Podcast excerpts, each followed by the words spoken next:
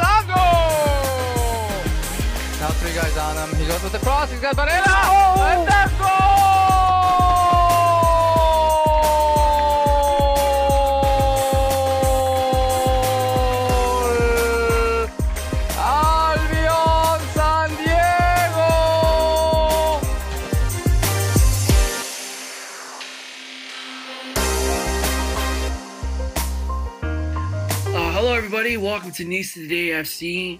I'm Josh Taylor, your host as always, and joining us uh, for our interview to give us the Albion San Diego perspective uh, as they prepare for the final on Sunday in Michigan is Albion San Diego play-by-play announcer Hector Trujillo.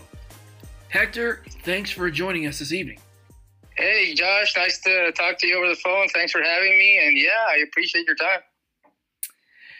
Uh, Hector, how are things going out there in uh, SD right now? You got the fans up there feeling very excited, you know, ready for Sunday?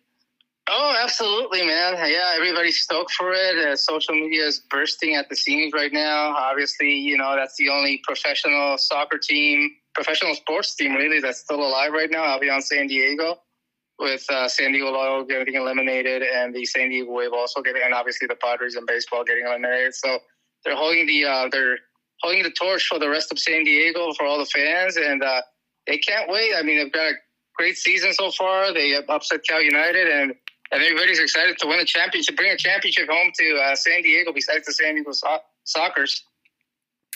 Yeah, who would have thought Albion San Diego would be the last pro team standing to try to get a championship for that city?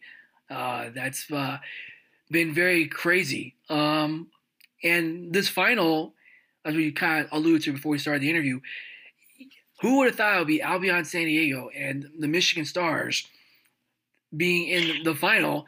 I know the Michigan Stars, you know, people gripe on social media about their style of play, how, you know, all this stuff. But hey, I always say, okay, ugly soccer, okay, it is what it is. But if it helps you get you three points, you know, you got to do what you got to do. And, you know, Albion with that high powered offense of, you know, Mayela Malongo and Diakate those players stepping up and getting goals, and of course the great goalkeeper from Ben Roach. You know, Albion. I mean, they they've done exceptionally well. So I think, hey, I know Chattanooga and Cal United were the top t- two teams in the league, but hey, you get uh, number three and number four. It's not a bad option either. Yeah, absolutely. It's about uh, playing your best, just like any other sport, playing your best at the right time. Uh, obviously, having a bye week is what everybody goes for, but sometimes it works against you, you know, especially Chattanooga and, and um, Cal United both having the bye week. I don't think it had that much to do with it. I think if you break down the season, the games that Albion San Diego played uh, Cal United, they matched up against them really well the whole season. They only lost the first one at Canyon Crest Academy, and after that they drew the second one. They, they won the last two of the regular season, and obviously they came back. They were leading two to nothing. Cal United came back to tie them, and then they put it away uh, in the second half, uh, four to two.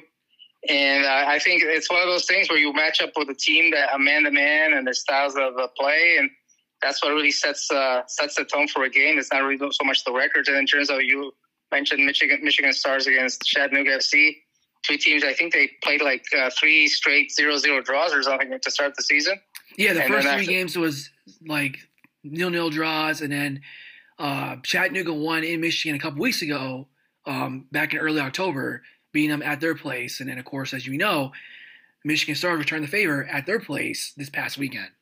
Yeah, it's all about getting to know your opponent. When you face an opponent that often, especially in soccer, you get to know the the tendencies of, of different players and stuff like that. I think it, it really doesn't come down to records at that point. It's all, all about managing the game in specific situations. And I think both Albion San Diego and Michigan Stars were the coaching staffs did a good job in that sense, especially with uh, bringing up the game against Michigan Stars. Once they took a lead, they they're known for great defense and clamping down and keeping possession. And it's one of those things. That's one of those teams that you can't. Even though Albion San Diego beat them pretty convincingly the first time, I think three to nothing and then they lost the second one two to nothing. It's one of those games, one of those things that if it's a team that that's good at keeping possession and maintaining control of of uh, forcing turnovers, I think Michigan Stars is one of those teams you you cannot fall behind early. Yeah, and as people have said in, on social media or podcasts, you know, going into the playoffs, if there was one team you probably did not want to face, it would be the Michigan Stars, just because of their, as you mentioned, that defensive style of play. Uh, and I think, I think the Knights of Sanisa podcast said something had a stat where like anytime Michigan scores first, they're like undefeated.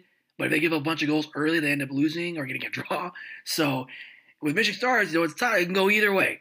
Uh, and with Sunday, we know we'll have a winner one way or the other. So it'll be a good matchup to look up for, uh, to look forward to, I should say. Yeah, um, I think because it's such a different styles of both teams. Albion San Diego is one of those quick stride counter-attacking teams that you saw that what they did to Cal United, four goals against them, and Cal United had the best goals per game defense of the league, and then obviously Michigan Stars has the second best during the regular season. So totally different styles. Styles make for boxing, and styles makes for soccer, and I think everybody's gonna enjoy the uh, this final because it's such a contrast in the way each, each team plays each other. Definitely, definitely. Uh, Hector, I want to give my audience a little chance to get to know you a bit. So I was just curious about how you got involved, you know, covering soccer and kind of what led you to want to, you know, be a play-by-play announcer uh, covering sports.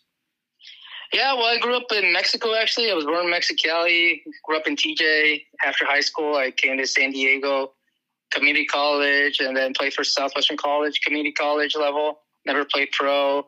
Transferred to San Diego State and got my bachelor's and my master's degree there. I was writing for the school newspaper, the Daily Aztec, there for a few years, several semesters as, as their soccer writer. So I got to know all the uh, all the coaches here in San Diego and covered the the Aztecs when they had they still uh, were like a contender back there. I, I, didn't get the chance to cover Pablo Peláez, who now plays for Albion San Diego, but I got to know Lev Kirshner there as their head coach and uh, starting covering journalistic uh, games in terms of uh, recaps for San Diego State. After that, you get hooked up locally. It's not a really big city per se, like LA or New York or even Chicago, but it's a lot of word of mouth, getting you know, making friends in in whatever job you do, especially broadcast journalism and print journalism.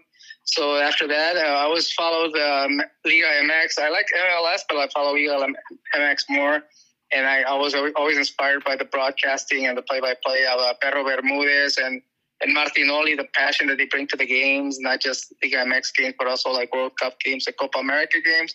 So that was always my plateau to to be involved in something like that and bringing my own taste and my own passion. And luckily for me, I have a a really cool sidekick broadcast uh, with me, uh, Mary Beth Smuda. She's a color commentator, and she also brings that passion. As you guys have, have had a chance to watch the uh, Albion games through 11 Sports and TVX videos. So it's a good uh, yin yang we got going on. It's a, it's a real pleasure to watch this team play in their rookie season in NISA.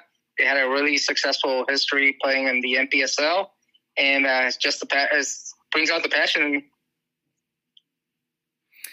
Yeah, and I've I've managed to watch some of your the broadcast with Albion, and like you mentioned, you and, and Mary Beth Zamuda, you, you guys do a awesome job out there bringing the passion, kind of getting the inside perspective on, you know, Albion and, you know, but kind of find that balance, you know, respecting the other opponent, you know, getting the broadcast of the other team and some of the players.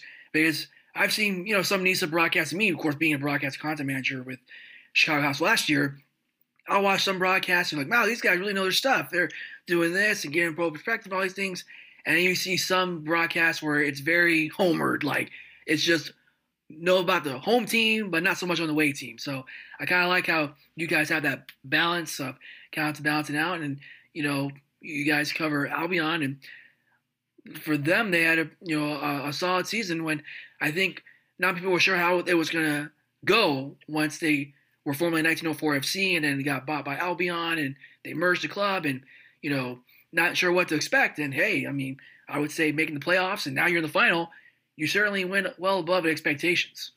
And it's uh, really cool to have that background, that passion also from the fans, the old school 1904 fans showing up and embracing that merger that you just mentioned at the end of last season, the fall season of NISA. And they really gotten to know all the new players that uh, they didn't play for 1904 before, and they show up to every home game.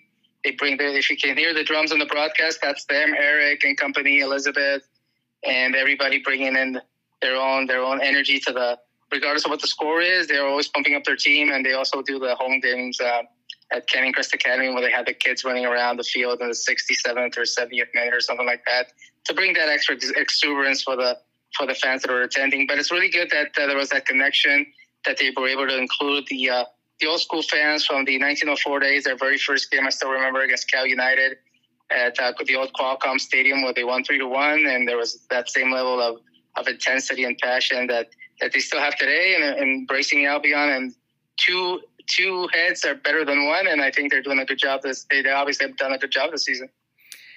Yeah, what kind of amazed me the most with how that because we weren't sure how that transition was going to go, but obviously for the first year it's gone very well. You know, to make it the final and 1904 FC since they were as you know because you covered 1904 FC since day one back then in 2019 when NISA first started. And 1904 FC, you know, they had some runs, but didn't do well in some times, and they never made it to the playoffs.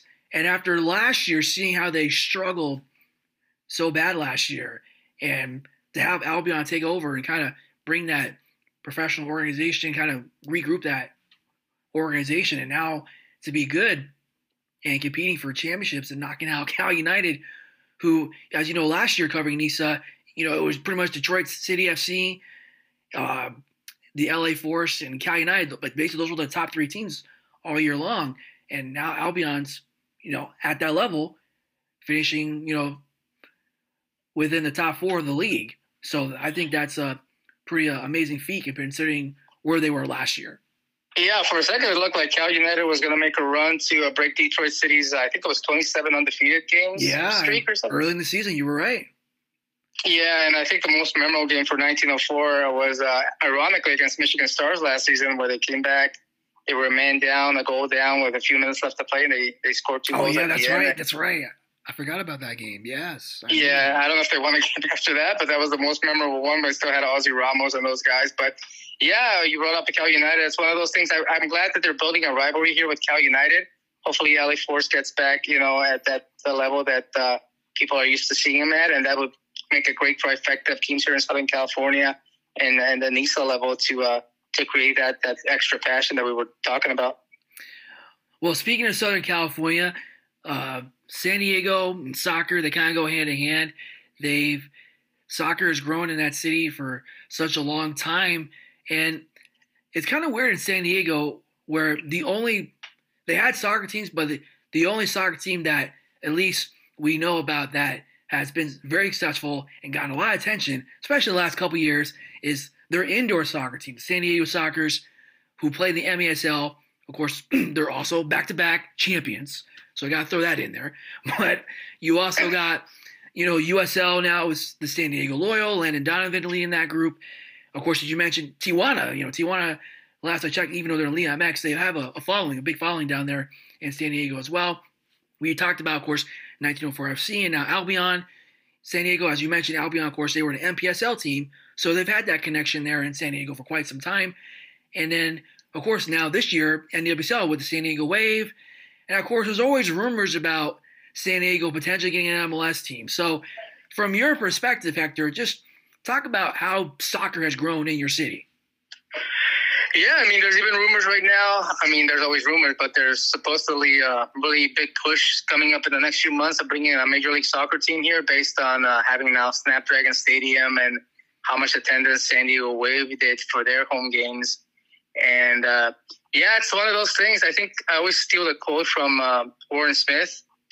I think he said something like, I'm paraphrasing, but uh, San Diego is the epicenter of soccer in North America. And I'm starting to believe that, dude, because of the same reasons you just mentioned, you know, being so close to the border, Tijuana, Liga MX, the rivalries and stuff like that. And also the success, obviously, that you brought up with the San Diego Sockers, 16 time champions, going for a three-peat this season coming up. And San Diego Loyal, they made the playoffs back to back seasons. Unfortunately, they, they were bounced by Oakland Roots, but you know, making the playoffs two of your first three seasons in any league is really impressive. And they obviously still have Landon Donovan, the U.S. men's national team legend, as their head coach. And what we talked about San Diego Wave, but uh, what a great run they had in their own inaugural season in the NWSL, making the semifinals and almost making it to the final. If it wasn't for two great goals by the Portland Thorns, so it's one of those things that I think with the World Cup coming up in a, about a month, less than a month, there's, there's going to be more and more attention. You see the final ratings every year. Anytime there's a big soccer tournament, international or domestic, the ratings for San Diego beat out some of the bigger cities, even LA or Chicago or Philadelphia, New York sometimes. And they're always in the top market in the top in terms of viewing ratings, in terms of viewership and stuff. So I think it's one of those things that the powers that be in the U.S. soccer echelon are not going to be able to ignore this much longer. I think there's going to be a continue to be a bright future here for soccer in San Diego. Yeah, more soccer, you know, in in in in place like San Diego. Even I know it's not as big as like New York, L.A., or Chicago, but I always they, we always hear about support local soccer and hey, more soccer, especially in a place like San Diego, is is better because you give fans different options, you know, to root different teams. And I used to live in Europe and Germany and been a bunch of places around Europe, and over there you, you got like you know big clubs, but you also got community based clubs in like your neighborhood and they're out there supporting there. So I always believe if America ever gets something similar like that, especially with the as you mentioned the 2026 FIFA World Cup coming up in four years, should be a pretty exciting times with soccer continue to grow in this country. Yeah, I'm really excited about it. Especially they're going to be sharing with Canada and Mexico. It'll be a three-country thing. Most of the games, obviously, here in the U.S. But uh, yeah, man, it's something that uh, even I think ESPN, I think Taylor Twellman called, talked about it recently about it's overtaking even you know some of the other major sports in the U.S. that have had a longer history than uh, soccer per se or professional soccer. But it's one of those things that you just feel the momentum push and push and push, and and you see from the attendance numbers and the success that the teams have had, and especially Albion San Diego now, like we talked about being the only playoff team remaining here in San Diego. There's no denying that it's got a bright future here locally. Yeah, and you know, exciting times ahead, not just for soccer in the U.S., but in San Diego in general.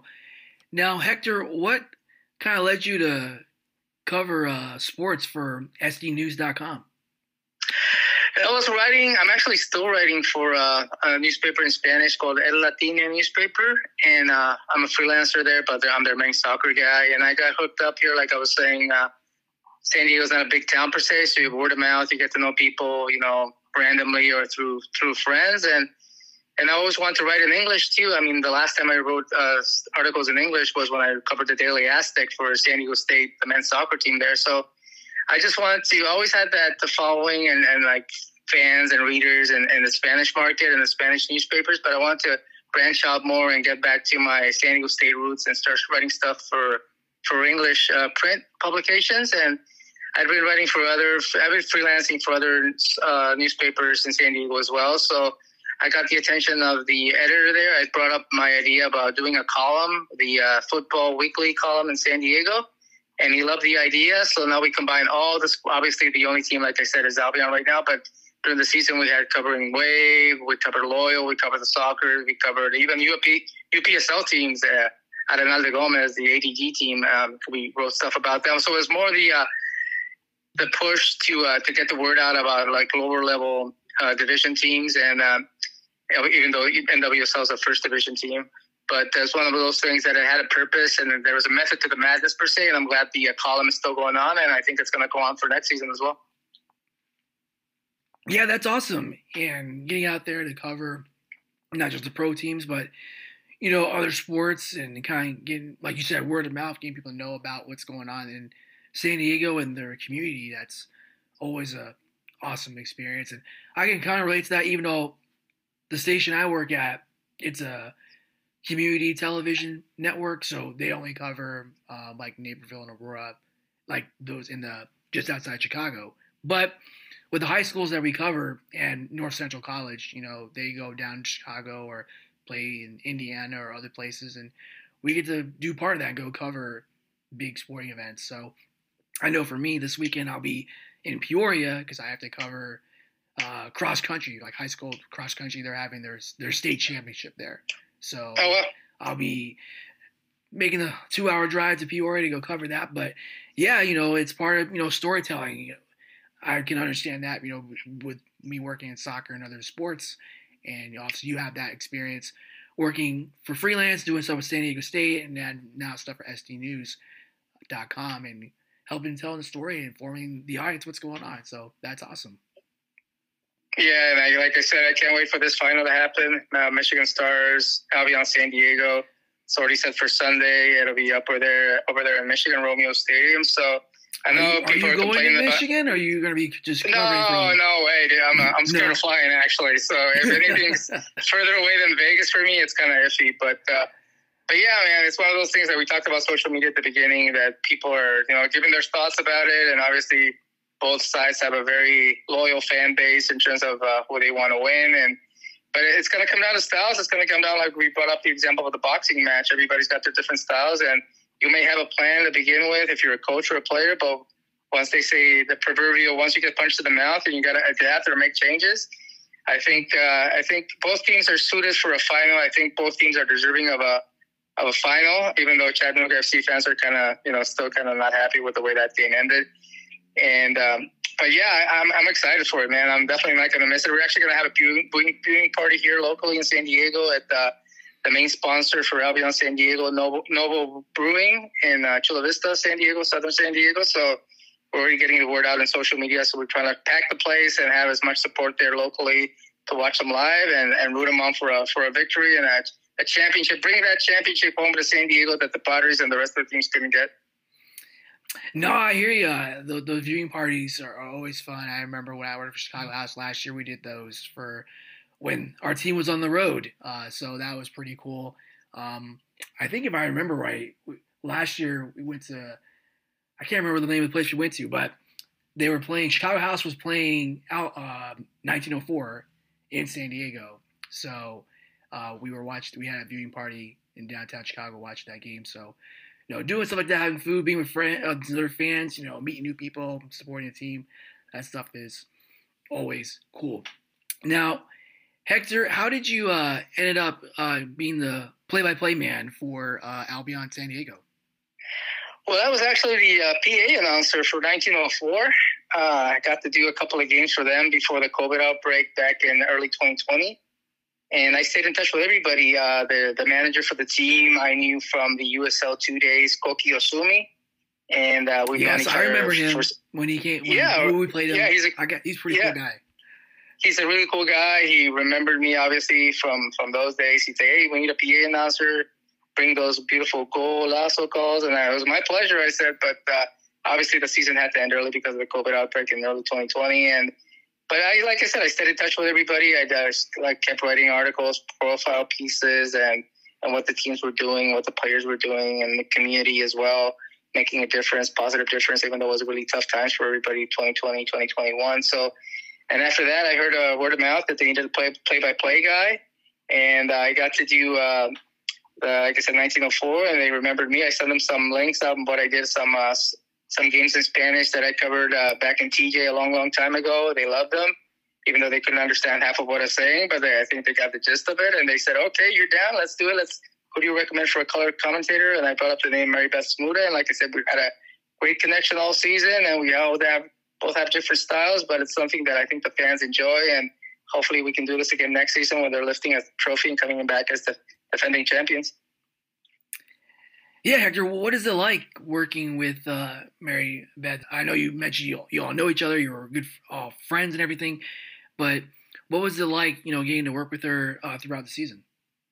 It's a really cool experience. I mean, she also uh, has experience writing, covering the team. She does a lot of the uh, the uh, recaps for Albion San Diego, even back when they were in the NPSL days. And she's got the connections, and she knows Ziggy Korytovsky, the head coach, and a lot of the old school players that have branched out to uh, to do uh, different things. And some of them have been actually really successful in their ventures. And and yeah, she brings that that extra. She keeps me in under wraps sometimes because I'm I'm always one of those uh, announcers that uh, likes to uh, call the game too early sometimes, and that could jinx a team. Unfortunately, luckily it hasn't happened for Albion this season. Even though I did come close one time, I think it, it was um, I can't remember what team it was, but uh, it was pretty close, and I pretty sure they were going to win it, and I, I, almost jinxed them, but luckily it didn't happen. So she keep, she keeps me balanced, as balanced as I can be, and I think we have a really good connection. We feed off each other pretty well and she's got her own obviously experience in um, in soccer, and she played it and like she covered it as well. Um, so yeah, I'm I'm, I'm looking forward to working with her. Um, obviously not this season because this is the final game, the championship, but next season, and hopefully we'll have a, a more even more of a following that we do right now, and uh, so more fans can uh, can enjoy the games either live or through the stream, and and bring that passion that everybody enjoys with. So if there's something about soccer that brings out the passion in everybody, and I think Mary Beth and I do a pretty good job of that. All right, now Hector, I'm gonna kind of put you on the spot here. Let's kind of go back into the beginning of the season when Nisa started back in March. Did you did you think at that time, after everything we talked about during the off season, where Albion took over 1904 FC and you know kind of rebranded them and you know signing a couple players, bringing some Nisa veterans like Mayela Malongo, who used to, who was with New Amsterdam last year, bring him in, and uh, Vicente. Did you really thought this team back then was going to make the NISA final right now? Well, I wasn't sure because there wasn't a lot of details at the very beginning in terms of who would be coming back for 1904, who would be coming back for Albion, what the whole game plan was in terms of the long term perspective. And uh, I mean, anytime a new a new team is formed and it, it's their rookie season in the league, it's kind of hard to predict them to make it to the championship game, even though you can be the uh, most most ardent of, of uh, followers and fans. But uh, I knew they would have a successful season because of the uh, the long history that Albion San Diego has had here in San Diego since the early 1980s, and Noah Gins, and uh, obviously Ziggy Korytovsky, his experience as a, as a head coach with with them in the NPSL, taking them to the national semifinal a couple years ago. And um, so I was confident they would have, a, if not make the playoffs, uh, that that, uh, that they would be competitive in every game that they played, and it, I was, I was, uh, they've done that the whole season except for that. And I think that was that last road trip where they had uh, three straight games in the East Coast against Maryland, uh, Michigan, and Chattanooga. That didn't go their way, but they were still kind of competitive in those games too as well. They got home right at the right time and and beat Cal United in the regular season a finale for them and that propelled them to the playoffs to, uh, get a home game against Maryland that they won as well. So I was uh, cautiously optimistic, and it turned out to be a good thing because I think now that they they've proven to everybody that even though this is your rookie season in NISA, it's a good example for the rest of the teams. You didn't know what was going to happen with NISA either because of the whole thing that happened with Valley United and the Bay Cities FC that they had to drop out. So you were everything was up in the air at that point as well with the league. So everything turned out okay. I think the league's got a bright future ahead of it as well. And I think Albion San Diego proved a lot of the naysayers wrong. And I can't wait for this final on Sunday. Yeah, I know the San, uh, San, uh, Albion San Diego, they've had some players that really stood out this season that kind of helped make them successful. Uh, I was just curious from your perspective, since you guys cover the team, was is there a player that kind of maybe surprised you uh, throughout the season? Oh man, it's so hard to pick because everybody brings such a different uh, skill set to uh, to the game and stuff. I mean, obviously, I know about Mayela Malongo, as you brought up with uh, New Amsterdam. I knew about Daniel Vicente as a defender. Mayela Malongo expected great things from him, and he's, he hasn't uh, let us down. And uh, Alain Diakate finished as the second leading scorer behind Marcus Naglestad. He's always a guy that you have to keep an eye on. I like to call them, uh, they feed off each other so well, Mayela Malongo and Alain Diakate. Lethal Weapon 2, that's my new nickname for them. for anybody that remembers the Mel Gibson and Danny Glover movies.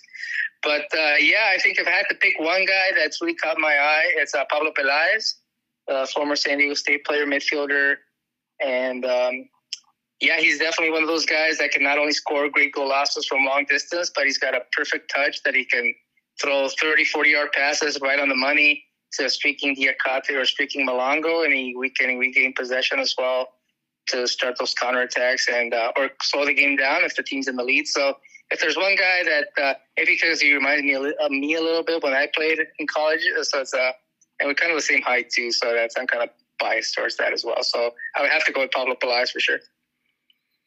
No, man, I played soccer too when I was in high school and, and middle school and all that, and you always tend to go with someone that you know may not be a big name player, but kind of relates to the style you play. So no, it totally makes sense. One area that I know it's going to be kind of key in this match for Sunday is going to be the goalkeepers. For Albion, of course, Ben Roach, he's been really good for this team. And on the other side, for Michigan Stars, you got Tatenda Mkuruva on the other end. So, what are you, how are you thinking the the goalkeeping battle is going to be different with, as you mentioned, two different styles of play, but in the goalkeeping, it's going to be the same kind of thing as well. Yeah, I mean, uh, Mkuruva is one of those guys that always, you've watched all the games, he does. He's not afraid of taking a chance and being out outside his line, outside his box if it needs to be. And uh, Ben Roach is one of those more old school. I like to think of him as the 1980s prototypical goalkeeper, being really disciplined and controlling his specific area, and being good with the reactions and on the set pieces and and managing the game and uh, different styles, not just in terms of their the overall team, but in terms of goalkeepers as well. Very talented both, and it's going to come down to me in terms of having the best communication with your defensive line. Any little mistake, we've seen it throughout the throughout the season for every team. Unfortunately, no team's been perfect this year, but uh, any miscommunication, any turnover in the back that leaves the goalkeeper one on one. There's so only so much things a goalkeeper can do in that situation. So I, this smells to me like one of those games where the goalkeepers are going to be huge in terms of if they got the 1-0 lead, slowing down the game and making sure that your defenders are where they're supposed to be. And if it's a tied game, making sure that you're conservative, but not too conservative where you're giving away all the momentum as well. So both experienced goalkeepers, both very talented. And I think both are going to have a good game. I think it's going to be those games that's going to be tough to score. And that first goal is going to set the tone for, for the rest of the match if it's an early goal. Albion can play that counterattack and, and force Michigan Stars to to push forward a little bit and, and be in a situation that they're not used to being in. So uh, I'm expecting great things for both of them, and I think it'll come down to a one goal game actually. Yeah, I think it's going to be a, a low scoring game as well, but it should be a, a fun one to watch. And I think we talked about the goalkeeping.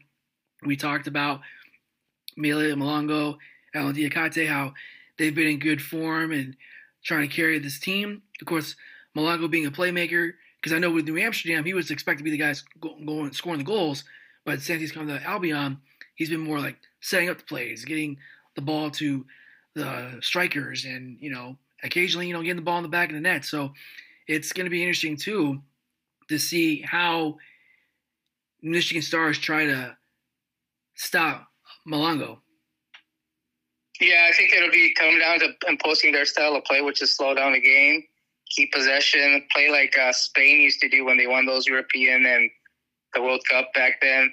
It might not be the prettiest thing, but it does, like we said at the very beginning of the interview, it's it's about being effective and getting that W.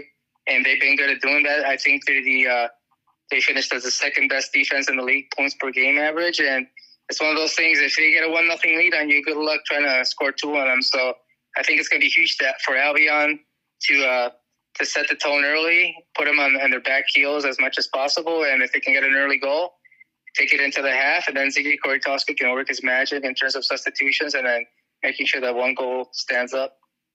In other words, attack and, and get the goal early, especially for a very well defensive team. Uh, Hector, why do you think? I know this is the first year as Albion San Diego as a professional squad, but how do you think that? Why do you think that Albion has been so successful uh, in the 2022 season? Uh, I think there's a few reasons. Uh, the main ones being that they were able to to garner that old school support from the 1904 fans. They were able to uh, also use the uh, the history, the success of the MPSL days. Even though they're not playing at Mission Bay Stadium anymore, they're playing up in Canyon Crest Academy Stadium where 1904 used to play. They're still able to uh, to harness all those positives from their successes. Their their academy system, their developmental system is top notch. It's one of the best in the country, and um, it's one of those things that they, they build off momentum once the fans are there. That how you can probably hear them during the broadcast pushing them forward, and it's really an emotional team that that the high they don't let the highs get too high or the lows get too low, and they, they feed off the, the home crowd. Obviously, they won't have that advantage in the final at Romeo Stadium, but it's I think in the back of their heads, knowing that they lost to uh, Michigan Stars the last time they played them on two mistakes in early in the first half. It's one of those games that they feel they probably that they lost instead of the opponent winning per se. But I think they're not happy with that. So I think in terms of that sense, they're going to be able to uh, to harness all their successes and all their experiences from the uh, from during the regular season and continue with that momentum that they pushed for from the very first game that they played at Canyon Crest Academy. And and if I had to pick, make a prediction right now, and we're not in predictions just yet, I think, like we said, it's going to be a long scoring game. One goal is going to make a difference. But I'm picking Albion to pull it off two to one, come back with the trophy, and uh, to the home fans celebrating the uh, the lifting of the championship. Yeah, I think a lot of people, at least from what I see on social media, are leaning towards picking Albion, and you know, it's it would be such a cool story to see them win. You know, they've like you mentioned as you brought up earlier, the sets with their organization and have the, the youth academy part of that and go on this great run uh, throughout the season to have success. And look, they made it this far because they beat Maryland at home in their quarterfinals. And then, of course, as you mentioned, they knocked out the top seeded Cal United Strikers FC. And as you mentioned, Albion, they, they've had Cal United's number this year. And I know Cal United, uh, from what I've seen on social media, a lot of people were talking about for that game specifically, how you know they had the layoff and you know they let their coach Don Ebert go and Diaz took over, but it hasn't. It just for whatever reason didn't click. But I always said, okay, yeah, Cal United had a you know a break, um, but Albion, you know, they also had a break too. They didn't play a game for like almost like almost a month, just like the LA Force. And yet when they came, it's like they didn't miss a beat. They just kept going. Yeah, yeah. So I think it goes back to the testament of the coaching staff keeping keeping them prepared and keeping them healthy and, and making sure that that period, um, almost a month, not playing competitively, is gonna get to any team. But they made sure to minimize that, and it really showed in the standings. You know, like I said, it got iffy there at the end with the three games in the, in the East, but they were able to bounce back with a huge win against Cal United and who can say that they, they knocked off Cal United and beat them three games in a row? So that level of confidence is something that you definitely gonna need against a team like the Michigan Stars that's really disciplined and and physical. And um, if you if you want to look at a team that can intimidate somebody, it's going to be the Michigan Stars. Uh, I think they're not going to let that happen. I think Xavier Korytoski is going to continue with that positive mindset and keeping them focused on what, what the goal is and what the game plan is. And it should be a fun match, regardless of who you're rooting for. I think it's not going to disappoint anybody. Yeah, and I and I totally agree with that because what also impressed me about watching that game against Cal United this past weekend was even though Cal United came back, they were down 2 0, they came back, tied the game 2 2. Albion didn't get nervous. They were just like, okay, they got two goals, they're back in this game. Let's, let's, let's get back into it. And next thing you know, they get two goals down the stretch to seal the deal over Cal United. So that was another thing that really impressed me about Albion is this, like you mentioned, they they didn't let anything phase them at all. Yeah, I mean, you're expecting Cal United to make a push, especially at home, especially with the level of players that they got, Cardona and Omar Nuno, both of them, uh, well, both of them scoring actually. And when a team scores like Cal United scores two one, you you would expect uh, the opponent to, to just fold and say, okay, here comes the avalanche. But no, they stayed focused. They were able to get a goal from Jonathan Basais, the third one, and they put it away with uh, Alain Diakate. So so that level of confidence you can't buy anywhere, and I think they're going to use that positively for the final. Now, Hector, I know the Albion has to travel out east to um, for this game, so the final is going to be in three days. So, what do you think is going through these players' minds uh, right now, leading up to the championship game on Sunday? Well, I think it's a, a, different level depending on the player, their experience level. All of them have professional experience, obviously, playing in NISA, but a lot of them have more professional experience at the higher, like Harold Hansen. He's played U.S. Open Cup. He played for the uh, Portland Timbers in the Major League Soccer.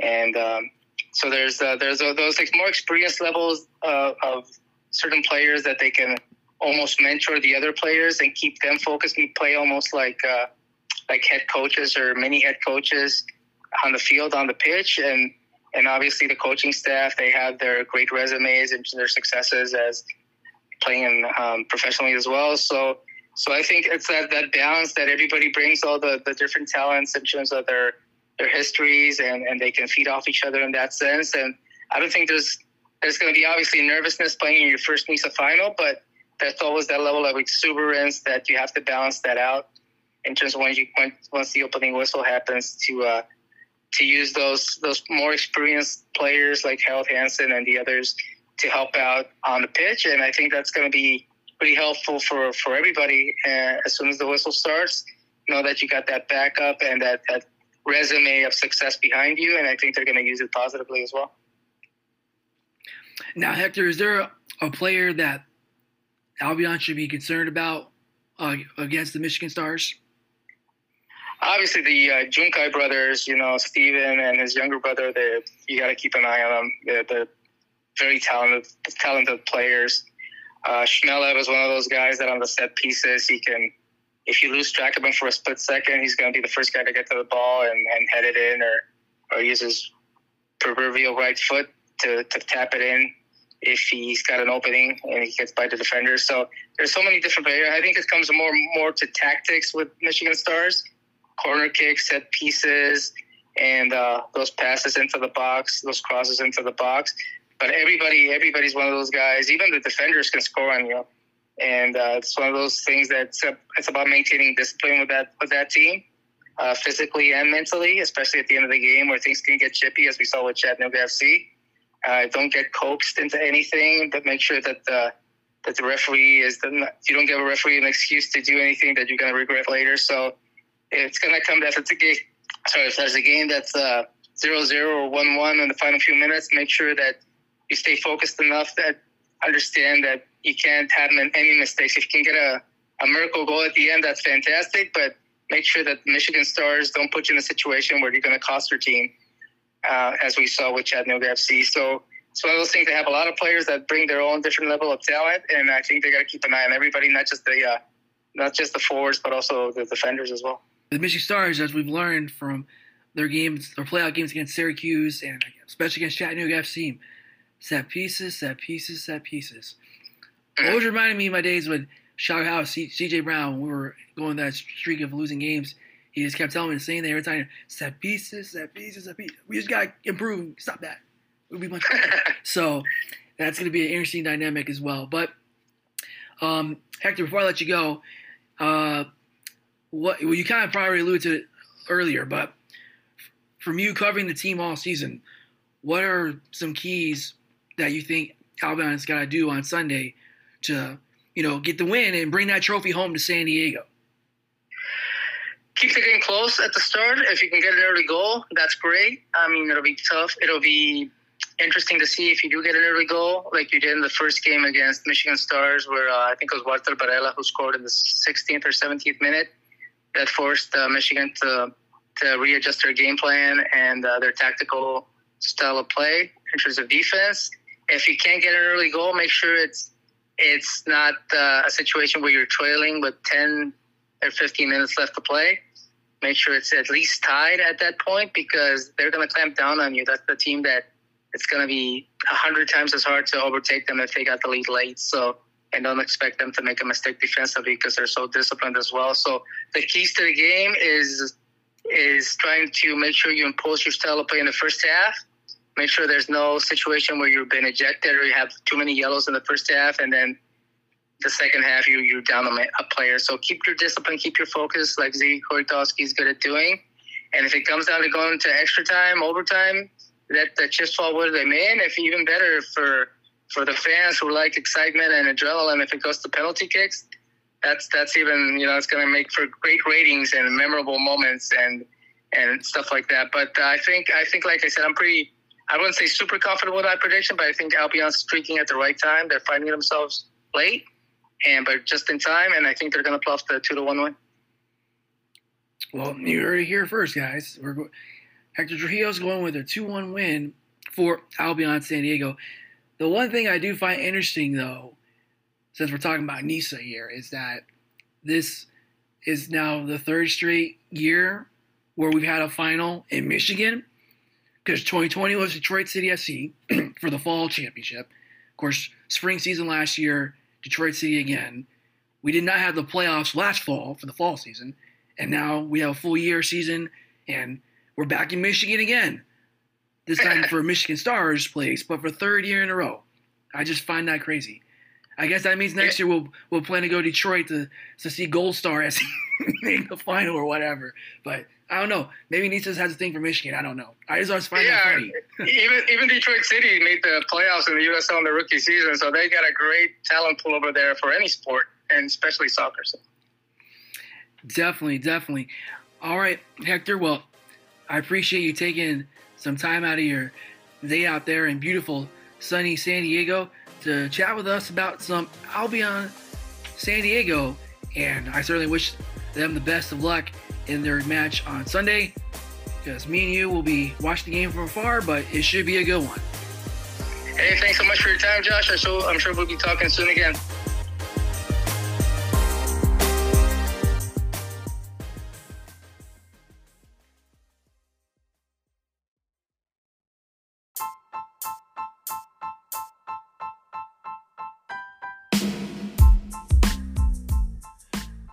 All right, I want to thank Albion San Diego play by play announcer Hector Trujillo for joining us tonight to share his perspective on Albion San Diego and, of course, giving us his prediction for the match on Sunday. As I mentioned, tomorrow I will post on social media my interview with Michigan Stars defender Anthony Bowie. And with that, that concludes this episode. If you guys have any suggestions, feedback, or comments, you can direct message me on my personal Twitter page. It's at JT underscore Taylor 88. If you want to keep up with all the latest updates on the show, you can follow us on our social media pages. We're on Facebook at Nisa Today FC. We're also on Instagram at Nisa underscore Today FC.